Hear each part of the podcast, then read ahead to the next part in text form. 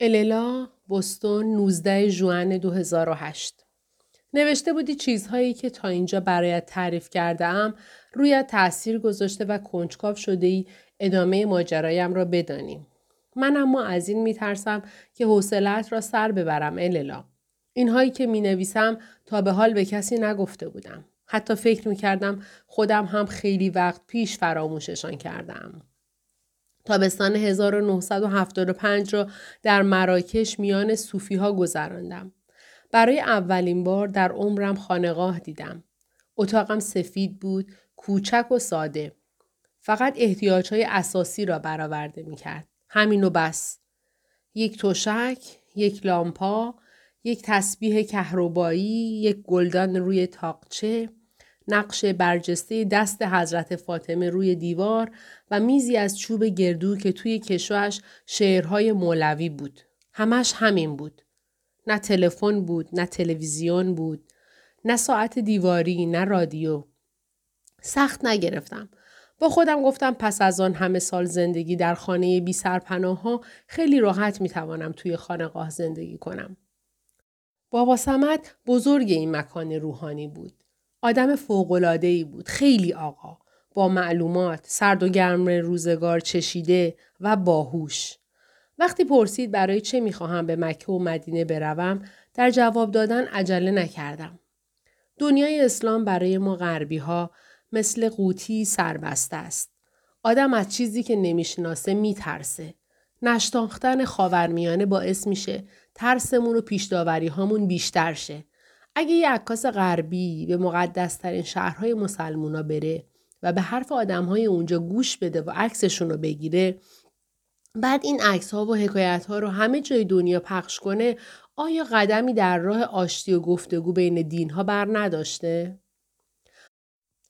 بابا سمت لبخند زد و طوری که انگار جواب سوالش را نداده باشم دوباره همان سوال را پرسید. از ما کمک می‌خوای اما اول بگو برای چی می‌خوای به مکه و مدینه بری؟ آن موقع بود که فهمیدم باید رو راست باشم. هم با او هم با خودم. چون اگه موفق شم می‌تونم عکسای رو که گرفتم به قیمت خوبی بفروشم و همه جای دنیا مشهور بشم. بابا سمت آرام سرش را تکان داد و گفت می‌فهمم. حالا که تا اینجا اومدی و از ما کمک خواستی نمی‌تونیم دست رد به سینت بزنیم کمکت می‌کنیم اما نه برای اینکه تو به خواسته نفست برسی برای اینکه شاید راهی که میپیمایی برات چون سفری درونی باشه خدا دوست داره بنده های عزیزش رو در بیابان سرگردان کنه تا وقتی به آب می‌رسن قدرش رو بدونن. انشالله قسمت میشه و سرانجام نه برای پول و شهرت بلکه به خاطر عشق به کعبه میری. به کعبه درونت. یعنی به قلبت. منظورش را نفهمیده بودم اما راستش را بخواهی برایم مهم هم نبود. با خودم می‌گفتم تیپ های عارف مسلک معمولا از این حرف های بی سر و ته می‌زنند. می‌خواستن به من کمک کنن. همین برایم کافی بود. بابا سمت گفت تا وقتی به مکه بروم می‌توانم بمانم و آنجا را مثل خانه خودم بدانم. اما فقط یک شرط داشت. ماده مخدر قدقن. مثل بچه‌ای که سر به زنگاه مچش را گرفته باشند دستپاچه شدم. نکند موقعی که بیرون بودم ساکم را گشته بودند. بابا سمت انگار فهمیده باشد به چه فکر می‌کنم حرفی زد که به دلم نشست. برای فهمیدن اینکه مواد مصرف می‌کنی احتیاج به گشتن وسایلت نیست. چشماتو که می‌بینم. مگه همین کافی نیست؟ چشمات چشمای آدم معتاده. جنبه عجیب قضیه این است که تا آن روز خودم را به آن راه زده بودم و قبول نکرده بودم به مواد وابسته شدم. گمان می کردم من از مواد استفاده می کنم نه اینکه مواد از من استفاده می کند. فکر می کردم افسار دست من است.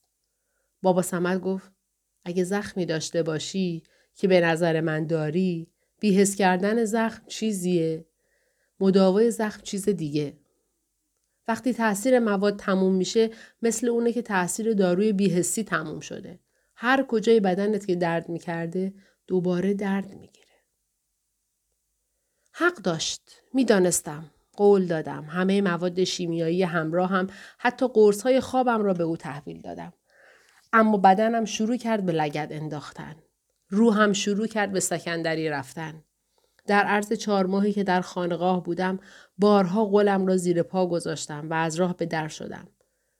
اگر تصمیم بگیری نشعه شوی هر جای دنیا که باشی مواد میآید و پیدایت می کند. حتی لازم نیست دنبالش بگردی. همانطور که آب می گردد و چاله را پیدا می کند، مواد هم معتاد را پیدا می کند. شبی باز فرار کردم و دیر وقت نشعه نشعه برگشتم. اما در بسته بود. مجبور شدم توی باغچه بخوابم. صبح روز بعد پیدایم کردند. در حالی که از سرما مچاله شده بودم. نه بابا سمت سوالی کرد. نه من توضیح دادم. اگر این حادثه های ناگوار را در نظر نگیریم کلا میانه با صوفی ها خوب بود. آرامش خانقاه برای حالت روحیم مفید بود. بعد از مدتها خودم را در آرامش احساس می کردم. در آمستردام عادت کرده بودم با کلی آدم غریبه زیر یک سقف زندگی کنم. اما اولین بار بود مزه تنهایی آرامش بخش را می چشیدم. اولین نگاه آدم تصور می کرد در اینجا هم نوعی زندگی اشتراکی وجود دارد. همه درویش ها با هم می خوردند، می آشامیدند، دعا می خواندند، ذکر می گفتند، می خوابیدند. اما توقع اصلی این بود که هر کسی تنها بماند و متوجه درون خودش بشود. آدمی که به صوفیگری علاقه من می شود ابتدا باید تنها ماندن در میان جمع را بیاموزد. بعد هم یکی کردن جمع درونش را. اول می‌گویی در دنیا فقط من هستم. بعد می‌گویی در من دنیایی هست. در نهایت می‌گویی نه دنیا هست نه من هستم. در مدتی که منتظر بودم صوفی های مراکشی مرا مخفیانه به مکه ببرند، اوایل از سر بیحسلگی و چون کار جالبتری برای انجام دادن نداشتم، اما بعدها با کنجکاوی و اشتیاقی که رفته رفته عمیقتر می شد شروع کردم به مطالعه فلسفه تصوف. دیده ای یک وقتهایی آدم یک جرعه آب که می‌خورد تازه می‌فهمد چقدر تشنهش بوده من هم درست همانطور مثل تشنه ها نوشیدم از چشمه معرفت در آن تابستان طولانی در میان آثاری که خواندم مصنوی بیشترین تأثیر را بر من گذاشت روزی بابا سمت گفت مرا که می‌بیند یاد کسی میافتد. شخصی که در ذهنش تداعی می کردم درویش آوارهی بود به اسم شمس تبریزی. بعضی ها دربارهش حرفای عجیب و غریب زده بودند. اما اگر از مولوی میپرسیدی شمس هم ماه بود هم خورشید. هرچه بیشتر به حرفایش گوش می کردم کنجکاوی هم بیشتر می شد. اما این کنجکاوی از آن کنجکاوی های عادی نبود. وقتی بابا سمت داشت درباره شمس برایم صحبت می کرد، لرزش عجیبی احساس کردم. نوعی آشناپنداری بود.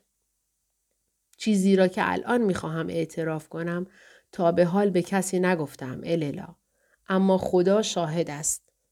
آن شبی که بابا سمت اولین بار احوالات شمس تبریزی را برایم تعریف کرد در اتاق به جز ما یک نفر دیگر هم بود.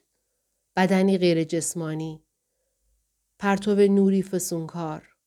صدای دم و بازدم یکی را شنیدم.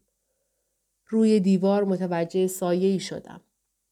وزش نازنین نسیم شبانگاهی یا لرزش ابریشمگون بالهای فرشته ای. سبب هرچه بود در هوا نوعی افسون وجود داشت. یک دفعه چیزی را فهمیدم. نیازی نبود به شهری دیگر بروم. در طول زندگیم همیشه آرزو کرده بودم به جاهای دیگر بروم. به جاهایی ماورای مکانی که در آن هستم. از نگرانی هایم، از حوث هایم، از جنگیدن با خودم خسته شده بودم. آن موقع اما درست جایی بودم که می‌خواستم باشم. تنها کاری که باید می کردم این بود که آنجا بمانم و درونم را بنگرم. من هم همان کار را کردم. در خانقاه ماندم. سالها گذشت.